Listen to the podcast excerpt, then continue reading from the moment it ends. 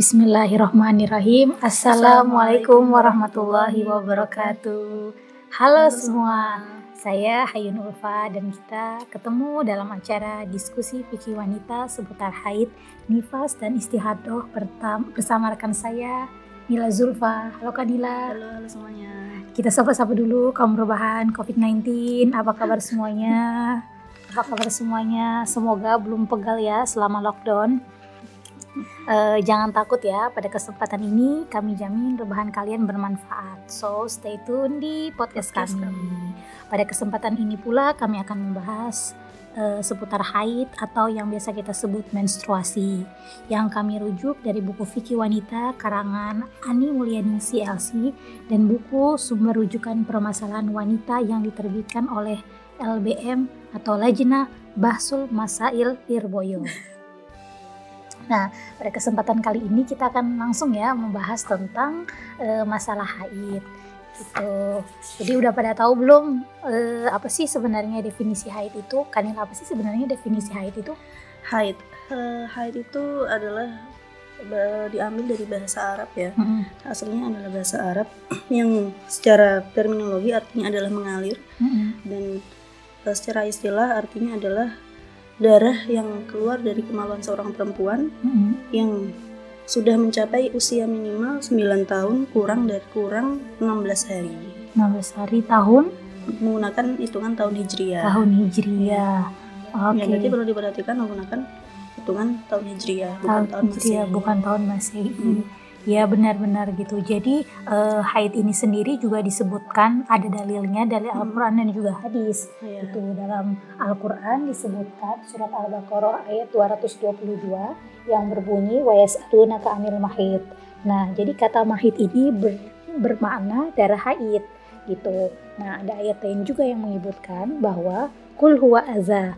Nah, jadi aza maksud aza ini adalah kotoran. Nah, kenapa disebut kotoran? Karena warna darahnya yang buruk dan baunya yang anyir gitu. Jadi lebih kepada uh, warna dan juga sifatnya, sifat, darah tersebut. Jadi makanya disebut kotoran dan itu juga kan hukumnya najis. Yeah. Nah, jadi karena warna dan sifatnya maka dia dihukumi najis. Nah, ayat lain yang juga menyebutkan wala taqrabuhunna hatta Jadi janganlah kalian uh, janganlah kalian mendekati mereka sampai mereka bersuci. Nah, jadi yang dimaksud uh, untuk menjauhkan diri ini bukan menjauhi diri secara mutlak kan Nila. Jadi yang dimaksud yang dimaksud di sini adalah menjauhi diri dari muasyarah. Muasyarah di sini maksudnya uh, melakukan hubungan suami istri. Oh gitu jadi bukan menjauhi mutlak gitu oh, bukan bermuamalah sehari-hari bukan gitu. bukan dikucilkan atau di lockdown di karantina oh. satu kamar sendiri enggak jadi tetap boleh uh, makan bersama duduk bersama tetapi tidak boleh uh, apa namanya melakukan hubungan selama masa haid tersebut. Oh itu gitu. seperti ceritanya orang Yahudi itu ya berarti? Iya iya benar. Jadi kebiasaan orang Yahudi pada zaman dahulu itu mereka ketika ada di antara wanita mereka yang uh, datang bulan atau haid gitu mereka mengucilkannya. Hmm. Nah maka datanglah syariat Islam gitu. Syariat Islam mengatakan ya benar mereka memang uh, apa namanya mengeluarkan kotoran atau darah tadi yang darah dan uh, karena warna dan sifatnya kotor dan juga hukumnya najis. Tetapi gitu kan mereka hanya uh, sebenarnya tidak diboleh untuk mendekatinya hmm. gitu kan pada saat hubungan suami istri aja tapi selebihnya boleh hmm. gitu. Boleh makan bareng. Oh boleh makan bareng boleh dan lain sebagainya gitu. Memang fitrah ya untuk perempuan uh, apa namanya iya benar sekali. Jadi uh, perlu diketahui bahwa fitrah perempuan itu haid. Jadi sebenarnya jangan takut sobat-sobat yang maksudnya oh kok kita haid gini kan? Enak banget ini yang nggak haid. Ya emang fitrahnya sudah seperti itu gitu nah makanya dari sini kita akan mengetahui apa sih hukumnya mempelajari haid ini gitu. Jadi apa hukum mempelajari haid ini menurut Kamila? Uh, hukum mempelajari itu pasti berkaitan dengan uh, apa namanya apakah hal tersebut langsung berkenaan dengan kita atau enggak. Uh, nah, iya. seperti sholat ketika -huh. karena sholat itu berkenaan dengan semua muslim, -huh. artinya sholat untuk mengetahui semua hukum-hukum kewajiban, rukun-rukun dan dan syarat-syaratnya dan lain sebagainya, -huh. itu pasti udah uh, menjadi kewajiban untuk mengetahui untuk diketahui oleh setiap muslim. Nah, hmm. begitu juga tentang head. Hmm. Karena head merupakan sesuatu yang langsung berkenaan dengan perempuan. Mm-hmm. Maka untuk perempuan untuk setiap muslim mm-hmm. pada asalnya adalah mereka wajib untuk mengetahui setiap uh, setiap uh, muslimah mm-hmm. atau setiap perempuan wanita yang muslim untuk wajib untuk mengetahui tentang ketentuan-ketentuan yang berhubungan dengan head mm-hmm. atau bisa dikatakan hukumnya adalah fardu ain. Fardu ain. Fardu ain yaitu suatu kewajiban yang dibebankan kepada setiap individu muslim itu. Oh, muslim, berarti seperti muslim. sholat gitu ya hukumnya iya, fardu ain. Iya, karena langsung berkenaan dengan kita. Hmm. Berbeda halnya dengan laki-laki. Oh, nah, laki-laki gimana laki-laki? Karena mereka nggak langsung berkenaan. Hmm. Apa head itu kan laki-laki nggak ada lah ya yang menstruasi. Iya iya, kecuali ya beberapa gitu oh, kan. Gimana beberapa itu? ada pembahasannya kita tidak usah bahas oh iya bukan karena kita lah ya bukan karena kita oke okay. iya kalau untuk laki-laki hmm. maka uh, terkena hukumnya adalah fardu kifayah. Hmm, fardu, fardu kifayah. Fardu kifayah adalah ketika satu orang sudah melakukan atau sudah dalam konteks ini berarti mengetahui hmm. tentang ketentuan head ini, maka gugurlah kewajiban untuk yang lainnya. Sebagaimana sholat jenazah. Ah iya benar, hmm, sholat jenazah. Ya, ketika ada satu orang yang sudah melakukan sholat, hmm. maka yang lain sudah tidak terkena lagi hukum uh, apa kewajiban untuk melaksanakannya melaksanakan sholat jenazah. Oh iya iya iya iya bisa hmm. dipahami ya apa sih hukumnya hmm. atau urgensinya mempelajari tentang haid ini dan tadi seperti kita singgung bahwa sebelumnya dalil-dalil Al-Quran dan juga hadis bahwa sebenarnya haid ini menjadi fitrah bagi setiap hmm, wanita. iya, nah pasti Allah tidak mungkin menurunkannya kecuali ada hikmah di dalamnya. Iya, kecuali ada hikmah di dalamnya. Nah, hikmah hikmah haid itu sendiri secara zahir kalau kita lihat e, disebutkan dalam hadis riwayat Bukhari dan Muslim, hadza syai'un katabahu ala banati Adam. Yang berarti ini adalah suatu perkara yang telah ditetapkan oleh Allah kepada anak perempuan Adam.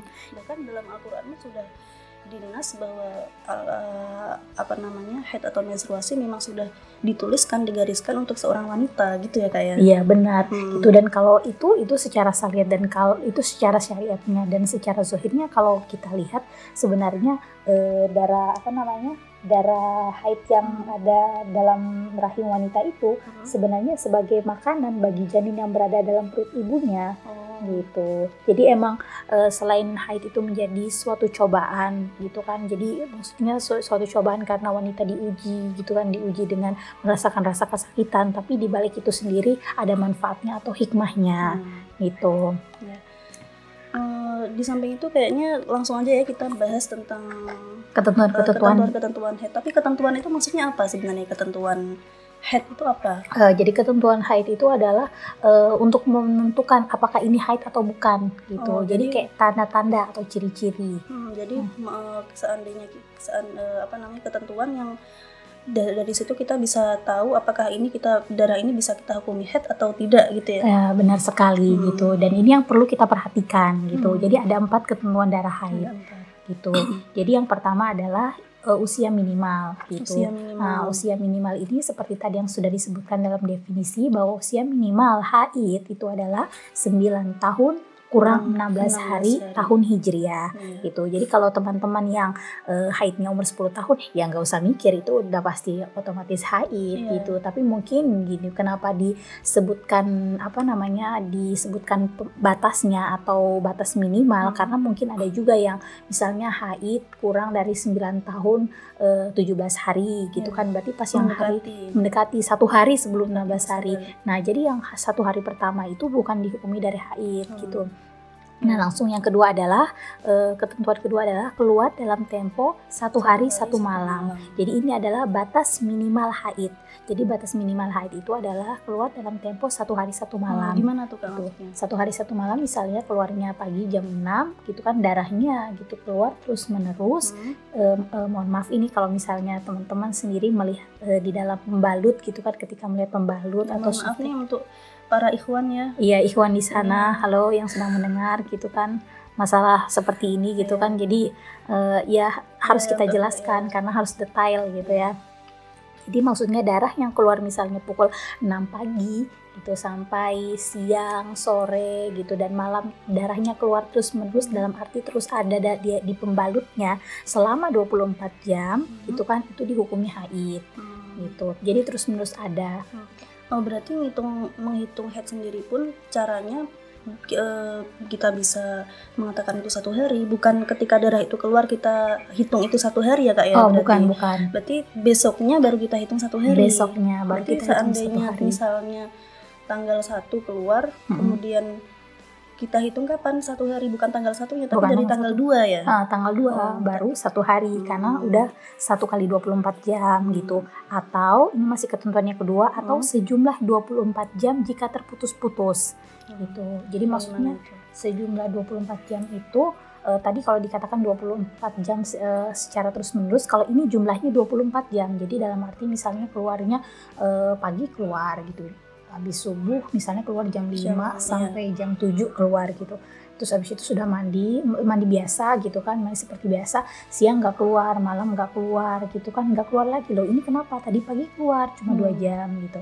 Se hari esoknya lagi keluar gitu. Jadi hari esoknya keluar lagi. Nah jadi kita hitung adalah dari hari pertama kedua ketiga keempat itu sampai berjumlah 24 jam. Hmm. nah seti ketika sudah ber, uh, berjumlah 24 jam baru kita menghukumi oh saya haid. Oh, tapi berarti di sela-sela itu kita tetap wajib sholat ya kak ya? Uh, iya wajib sholat hmm. karena tadi belum termasuk 24 jam. Iya, iya. Ini sebenarnya ini kasus yang jarang ya sebenarnya. Hmm. Jarang-jarang ada apa namanya? kita mengalami seperti itu. Tapi kadang-kadang memang ada ya masa-masa kita hmm. mengalami kok tiba-tiba kok head saya kok nggak teratur menstruasi saya kok nggak teratur tiba-tiba dalam hari satu hari ini cuma keluarnya bentar aja gitu hmm. terus kok nggak keluar keluar lagi ya, nah, berarti nanti ketika sudah emang nggak keluar keluar lagi hmm. dan udah masuk waktu sholat hmm. dan sudah sampai mau keluar waktu sholat ternyata nggak keluar lagi berarti kita tetap sholat ya tetap sholat berarti nggak usah mandi berarti nggak nggak usah mandi gitu hmm. karena darah tersebut belum dihukumi darah haid oh. jadi darah haid itu kan ini batas minimal jadi yeah. batas minimalnya adalah satu kali 24 jam hmm. atau 20 sejumlah 24 jam hmm jika belum sampai 24 jam, jadi kita masih harus sholat dan hmm. tidak usah mandi. Hmm, jadi uh, istinja dan wudhu seperti biasa. Seperti biasa. Hmm, berarti gitu. kayak orang istihadah lah ya. Iya, seperti hadas kecil gitu hadas ya. kecil hadas benar kecil. Hmm. Oh berarti nanti kalau udah misalnya hitungan 24 jamnya itu setelah empat hari, hmm. berarti kita baru berhenti sholat, eh, baru nggak boleh sholatnya setelah empat hari itu. Setelah empat hari, setelah oh. 24 jam. Setelah 24 totalnya. jam. Oh Kemudian ketentuan ketiga ada hmm. empat tadi kak ya. Iya ada empat. Ketentuan ketiga dan ketentuan keempat. Apa ketentuan ketiga adalah e, darah itu tidak melebihi 15 hari 15 malam. Nah ini sebenarnya e, nyambung dari ketentuan yang kedua tadi ya. Hmm. Kalau ketentuan yang kedua tadi e, darah harus ke, e, keluar dalam uh, tempo satu hari satu malam mm. atau eh atau 24 jam mm. atau 24 jam sejumlah 24 jam jika terputus-putus itu artinya menjelaskan tentang minimal darah mm. head. Berarti darah head itu minimal bisa dihukumi head ketika keluar dalam tempo 24 jam atau satu hari satu malam. Benar. Gitu. Tapi uh, juga ada batas maksimal. Hmm. Batas maksimal adalah 15 hari, 15 malam. malam. Berarti minimal head adalah sehari sehari semalam, hmm. maksimal head adalah 15 hari, 15 malam. Apabila darah melebihi batas 15 hari, 15 malam, hmm. artinya itu bisa dihukumi nanti masuk ke pembahasan istihadah. Insya Allah hmm. kan pembahasannya nanti di podcast kita selanjutnya ya kak ya. Insya Allah. stay tune di podcast hmm. kami ya. Nah kemudian ketentuan selanjutnya nih keempat yang terakhir. Hmm. Yang terakhir uh, yaitu pemisah antara dua head hmm. antara head pertama dan head kedua hmm. minimal suci hmm. yang memisah antara head yang pertama dan kedua hmm. harus mencapai 15 hari 15 malam itu hmm. minimal hmm. Minimal 15 hari 15 malam dan tidak ada batasan untuk untuk maksimal. maksimal suci. Mau hmm. suci satu tahun dua hmm. tahun tiga tahun. Kadang-kadang ada ya kasus kayak gitu ya. Iya benar. Hmm, kadang-kadang itu mungkin karena keturunan juga bisa ya. Karena hormon juga karena bisa hormon. atau stres iya. kecapean gitu, hmm. gitu sehingga darah tidak keluar. Dan itu wajar itu gitu. wajar gitu hmm. ya mungkin kalau ada satu konsultasi ke dokter lah ya. Itu iya, bukan ranah kita ya. Bukan ranah kita untuk membahas ini. Dan yang pembahasan kita yang terakhir adalah tadi warna darah, warna dan sifat darah. Jadi warna darah ini uh, urutannya berdasarkan kekuatan. Uh, jadi maksudnya berdasarkan kekuatan yang nomor satu paling kuat daripada nomor dua gitu dan maksudnya seterusnya. dan seterusnya sampai akhir. Jadi yang pertama adalah warna hitam, yang kedua adalah warna merah, yang ketiga adalah merah ke kuning kuningan, yang keempat adalah kuning, yang kelima adalah keruh. Nah, ada sifat-sifat darah. Jadi biasanya wanita ini memiliki eh, apa namanya dua dari empat sifat ini, gitu. Jadi ada warna, ada sifat. Ya? Ada warna, ada sifat, gitu. Jadi setiap darah itu mempunyai warna dan sifat. Dan setiap sifat ada dua dari empat, gitu. Hmm. Nah, sifat yang pertama adalah kental, yang kedua cair, yang ketiga berbau anyir atau berbau busuk, yang keempat adalah tidak berbau. Hmm. Jadi ada kalanya mungkin darah itu uh, misalnya kental dan berbau gitu ya hmm, bisa atau kental jadi, tidak berbau hmm, bisa jadi hal-hal seperti itu hmm. gitu tapi sebenarnya kita uh, penting nggak sih kalau dalam pembahasan HIT untuk mengetahui warna darah hmm. kalau warna darah ini sebenarnya kalau pembahasan head nggak nggak ini ya nggak nggak perlu kita perhatikan warna darah itu ya hmm. sebenarnya karena untuk menghukumi apakah ini head atau bukan hmm. kalau memang uh, ya untuk menghukumi ini head atau bukan bukan berdasarkan warna dan sifat. warna dan sifat, tapi, tapi berdasarkan, ketentuan yang sudah kita sebutkan tadi. Empat ketentuan tadi. Selama darah itu sudah memenuhi empat ketentuan itu, hmm. artinya itu sudah head tanpa melihat warna darahnya. Warna dan hmm, sifatnya. Warna dan sifatnya. Hmm. Mungkin pembahasan ini nanti akan berguna di uh, pembahasan isi hado. Benar sekali. Tapi sengaja kita sebutkan di sini hmm. untuk tambahan maklumat. Yeah. Nah, sekarang uh, bagaimana tips mengetahui kita itu sebenarnya haid atau tidak hmm. gitu. Setelah kita tahu ketentuan-ketentuan tadi, langkah prakteknya aplikatif biar kita lebih aplikatif ya. ya gimana sih caranya gitu? Hmm. Biar kita nggak bingung gimana nih prakteknya gimana kak gimana? Hmm. Jadi pertama ketika kita keluar darah nih, pertama kali apa yang pertama kali kita lakukan gitu kan ketika keluar darah? Hmm. Yang pertama adalah ya pastikan anda berumur 9 tahun uh, kurang 16 hari ya tahun hijriah. Insya Allah sobat PPI Tunisia kayaknya nggak ada yang di bawah umur lah ya. Iya semuanya udah akil balik iya. gitu kan. Tapi kami sebutkan di sini untuk hati-hati gitu. Siapa tahu ada yang menontonnya dan di bawah umur dan mendengar ini di bawah umur. Yang kedua adalah ingat-ingat kapan terakhir kali mandi suci. Hmm. gitu. Jadi apakah sudah 15 hari 15 malam hmm. gitu. Jadi Iya, berarti yang sebelumnya itu sucinya sudah mencapai batas minimal suci 15 15 hari 15 malam seperti yang sudah disebutkan tadi atau belum itu ya? Hmm, ketentuan nomor 3 hmm. itu. Jadi sebaiknya dicatat di HP kapan suci dan jam hmm, berapa. Ya, penting ya hmm. untuk mencatat atau setidaknya ingatlah hmm. kapan terakhir kali head dan uh, sucinya gitu. Hmm. Yang ketiga adalah harus memantau keluarnya darah sehari semalam, tadi sehari semalam 24 jam atau sejumlah 24 jam jika terputus-putus. Hmm. Itu ya bisa dipahami ya teman-teman semua. Nah, sekarang kita lanjut nih kepada uh, apa namanya? kita cek masalah gitu. Hmm, masalah. Misalnya, berda ini cek masalah berdasarkan ketentuan-ketentuan agar teman-teman semuanya lebih paham tentang uh, apa itu haid dan bagaimana kita menjat, uh, menjatuhi bahwa itu disebut haid gitu. Yang pertama adalah misalnya ada masalah seperti ini, uh, keluar darah setelah satu bulan. Hmm. Kalau keluar darah setelah satu bulan itu, apakah itu disebut darah haid atau tidak? Nah, karena berdasarkan ketentuan uh, seperti yang sudah kita sebutkan tadi ya hmm. karena minimal suci adalah 15 hari 15 malam hmm. otomatis karena sudah satu bulan yeah. dan sudah melewati batas sudah melebihi batas banget ya itu udah hmm. banyak banget batas itu, minimal batas minimal hmm. artinya sudah pasti itu hukumnya adalah head darah haid darah haid gitu nah udah bisa dimengerti ya. Itu gitu. permasalahan pertama ya. Nah permasalahan kedua misalnya hmm. itu kan uh, haidnya tujuh hari tapi terputus-putus hmm. gitu tujuh hari nah di sela-sela jadi uh, ketika haidnya tujuh hari terputus-putus itu uh, ketika tujuh hari terputus-putus itu maksudnya uh, belum jadi misalnya hari pertama kayak kasus yang saya bilang uh, ketentuan nomor dua misalnya hari pertama keluarnya cuma dua jam hmm. nah habis itu uh, zuhur nggak keluar asar nggak keluar maghrib nggak keluar sampai besok subuh lagi nggak uh, keluar dan keluarnya hari esoknya misalnya zuhur zuhur aja keluarnya gitu kan. Zuhur intinya adalah dari hari pertama kedua ketiga sampai hari ketujuh itu keluarnya putus-putus hmm, 24 cuma jam. sebentar-sebentar aja ya. Cuma sebentar-sebentar aja. Hmm. Nah, jadi di sela-sela tujuh hari itu tetap wajib sholat. Tetap wajib sholat dan nggak usah mandi. Nggak ya. usah mandi ya. Gak usah mandi. Jadi ya. tidak memberatkan loh. Saya harus mandi dong gitu. Saya harus mandi loh. Ya enggak gitu. Kita belum menghukumi itu haid karena belum sampai jumlah 24 jam. Baru di hari ketujuh setelah hmm. memang jumlahnya sudah mencapai 24, 24 jam, jam atau lebih. Atau lebih. Hmm. Itu baru dihukumi haid dan hmm. baru terkena uh, hukum-hukum orang yang haid itu diharamkan sholat, hmm. tidak boleh puasa, haram puasa dan lain sebagainya, nggak hmm. boleh memegang Al-Quran, hmm. membaca Al-Quran dan lain sebagainya. Mungkin nanti uh, untuk hukum-hukumnya Insya Allah kita jelaskan di pertemuan selanjutnya ya. Hmm. Dan dan uh, yang perlu diingat adalah jadi mandi itu gitu kan uh, apa namanya sebab uh, diwajibkannya mandi itu ketika kita dihukumi haid. Hmm. Tapi kenapa tadi di sela-sela itu kita tidak mandi? Karena kita belum jatuh hukumnya haid. Oh, yeah. Tuh bukan berarti keluar darah langsung haid, bukan gitu. Karena tadi ketentuan kedua adalah uh, 24 jam gitu minimalnya 24 jam sehari semalam hmm. atau dua, jumlah total 24 jam. Berarti darah tadi hukumnya apa? Masih darah istihadoh. Oh, istihadoh gitu. ya. Mm-hmm. Dan istihadoh kan seperti yang kita ketahui harus tetap melaksanakan sholat. Berarti seperti hadas kecil ya. Hadas kecil gitu. Hmm. Nah permasalahan selanjutnya misalnya nih.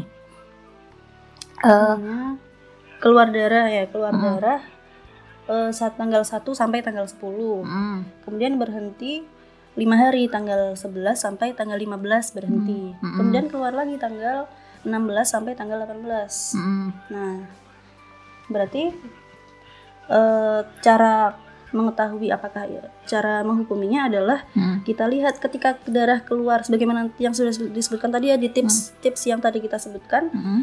Ketika darah itu keluar tanggal 16, hmm. berarti kita langsung bahas di uh, periode keluar darah yang kedua ya. Yang kedua uh, ketika keluar darah tanggal 16 kita hmm. cek oh kemarin sucinya sudah berapa hari nih saya nah, gitu. Jadi dari batas minimal sucinya. Hmm. Hmm. Nah karena oh kemarin ternyata sucinya baru lima hari. Hmm. Nah ternyata sucinya baru lima hari dan itu berarti tidak memenuhi syarat dong untuk uh, apa namanya ketentuan untuk bisa tidak memenuhi ketentuan-ketentuan head. Hmm. Uh, terus kita cek lagi. Hmm. Sebelum itu kita cek lagi oh kemarin uh, head yang sebelumnya itu pertama kali keluar adalah tanggal berapa? Tanggal 1 tanggal 1 tanggal 1 Uh, tanggal 1 sampai tanggal 10, 10. Tang sampai tanggal 10 berarti sudah 10 hari ya. Hmm. head yang sebelumnya udah 10 hari. Nah sedangkan batas maksimal head adalah 15 hari 15, 15 malam. malam. Nah tanggal 16 ini sudah di luar hmm. dari minimal maksimal maksimal, maksimal batas haid, batas haid. Hmm. berarti nggak bisa dong kita sambungkan ke head yang sebelumnya. Benar. Nah itu artinya darah ke-16 ini bukan darah head Tapi karena tidak memenuhi ketentuan yang tadi hmm. tidak bisa kita masukkan dalam masa maksimal 15 hari 15 malam, malam. untuk disambungkan dengan head yang sebelumnya hmm. dan juga tidak bisa uh, dan juga tidak memenuhi ketentuan uh, melihat masa minimal sucinya harus 15 hari 15 malam. Hmm. Nah, artinya berarti ini darahnya kita hukumi adalah istihado. Istihado. Ya, berarti hmm. kalau istihado apa artinya kalau istihado? Berarti kita tetap wajib sholat, hmm. tetap boleh puasa, hmm. boleh baca Al-Quran hmm. dan lain sebagainya. Benar. Nah permasalahan yang terakhir nih, hmm. misalnya keluar darah tiga hari, nah berhenti tiga hari tanggal satu dua tiga, terus hmm. kemudian suci dan berhenti uh, tiga hari, gitu. tiga empat lima benar tiga uh, uh, enggak kak. Oh, satu dua tiga empat oh, lima enam. nah terus kemudian di hari ketujuh sampai hari keluar uh, ke dua belas keluar lagi darah. Hmm. nah pertanyaannya adalah apakah darah yang keluar kedua ini dihukumi darah haid Nah, cara ceknya juga sama ke, seperti permasalahan yang sebelumnya. Mm-hmm. Berarti ketika berarti langsung kita bahas di periode head yang kedua ya, mm-hmm. lima hari terakhir. Berarti lima hari terakhir tanggal tujuh, tujuh, delapan, sembilan, sepuluh, sebelas, lima hari ya. Mm-hmm. Dari tanggal tujuh sampai tanggal sebelas. Mm-hmm. Nah, ketika keluar darah tanggal tujuh, yang pertama kali kita cek adalah kapan terakhir kali kita suci sebelumnya. Mm-hmm. Nah, setelah kita tahu, oh berarti baru tiga hari kemarin, mm-hmm. gitu. Nah, terus kita cek lagi yang kemarin itu pertama kali keluar darahnya kapan? Yang hmm. periode head sebelumnya? Oh, hmm. tanggal satu. Hmm. Kan tiga hari kemarin headnya yang sebelumnya kan? Hmm. Tanggal satu. Oh, berarti uh, head yang kedua ini masih bisa disambungkan dengan head yang pertama. Benar. Masih karena masih dalam masa 15 hari, 15 malam. malam karena maksimal periode head itu adalah 15 hari 15 malam. Hmm. Oh, itu artinya lima hari yang kedua, kedua ini adalah hukumnya juga haid. Haid gitu. Nah, udah jadi, paham ya teman-teman? Iya, bisa dipahami kan ya teman-teman hmm. tadi. Jadi selalu ya setiap kali kita ada masalah rujuknya ke tadi empat hmm, ketentuan hmm, itu. Iya. Usia minimal, uh, terus kedua adalah apa namanya? Uh, batas uh, apa? Uh, batas Min- uh, minimal, minimal haid, haid. uh, satu hari satu malam atau sejumlah 24 jam jika terputus-putus. Hmm. Yang ketiga batas maksimal haid itu Hmm. tidak lebih dari 15 hari 15 Hmm. malam dan masa sucinya itu gitu kan minimal Hmm. 15 hari 15 malam. Hmm, iya. Tuh.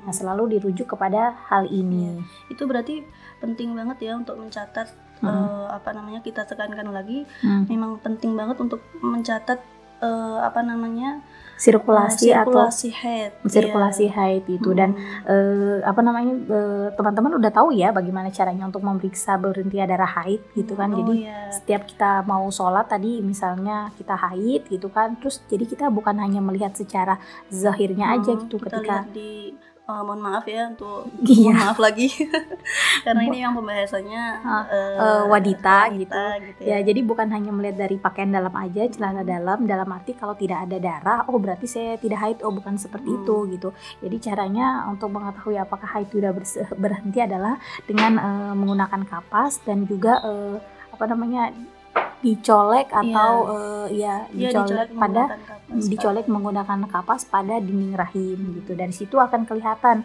eh, warna darah gitu apakah masih apa namanya haid atau tidak haid Iya. gitu jadi bukan berarti darahnya kalau tidak jatuh di pembalut atau di Cuma pakaian dalam pakaian itu dalam. darahnya sudah berhenti bisa aja masih menempel di dinding rahim Iya. Nah selanjutnya mungkin kita kasih tebakan aja ya untuk eh, apa untuk closing juga ya. Mm-mm. Kita kasih tebakan. Mungkin Hmm. nanti eh, bisa apa namanya nanti jawabannya kita umumkan di podcast, podcast selanjutnya makanya stay tune ya nah jadi soalnya ya untuk podcast selanjutnya Eh, misalnya keluar darah selama tiga hari, Hmm. kemudian berhenti selama tiga hari. Ini tiga hari yang pertama ini udah 24 jam ya, 24 jam lebih. Selam- mau di, eh, saya ulangi, misalnya keluar darah selama tiga hari dan dalam lebih 24 jam. Hmm. kemudian berhenti selama tiga hari, Hmm. kemudian keluar lagi selama lima hari, Hmm. berhenti lagi selama satu hari, Hmm. kemudian keluar lagi selama dua hari. Hmm. Jadi tiga, tiga, lima, satu, dua gitu ya. Hmm. Saya ulangi ya, Hmm. keluar darah selama tiga hari, Hmm. berhenti tiga hari, keluar lima hari, berhenti satu hari, keluar lagi selama dua hari. Hmm. Nah itu nanti mungkin bisa dicoba-coba dikerjain gitu ya, Hmm. gimana eh, apa namanya hukumnya gitu. Hmm. Nanti mungkin nanti bisa kita umumkan jawabannya di podcast, Podcast kita selanjutnya. selanjutnya. Jadi mungkin cukup sekian eh, dari saya Hayun Ulfa dan teman saya ya, Nira. saya Nila Zulfa. Hmm, kami mohon undur diri jika ada salah kata. Kami mohon maaf. Eh, jika ada kekurangan itu murni dari kami. Jika ada kelebihan itu murni datangnya dari Allah Subhanahu Wa Taala. Eh, terima kasih atas Terima kasih. perhatiannya semuanya. Eh, terakhir, eh, wassalamualaikum warahmatullahi wabarakatuh.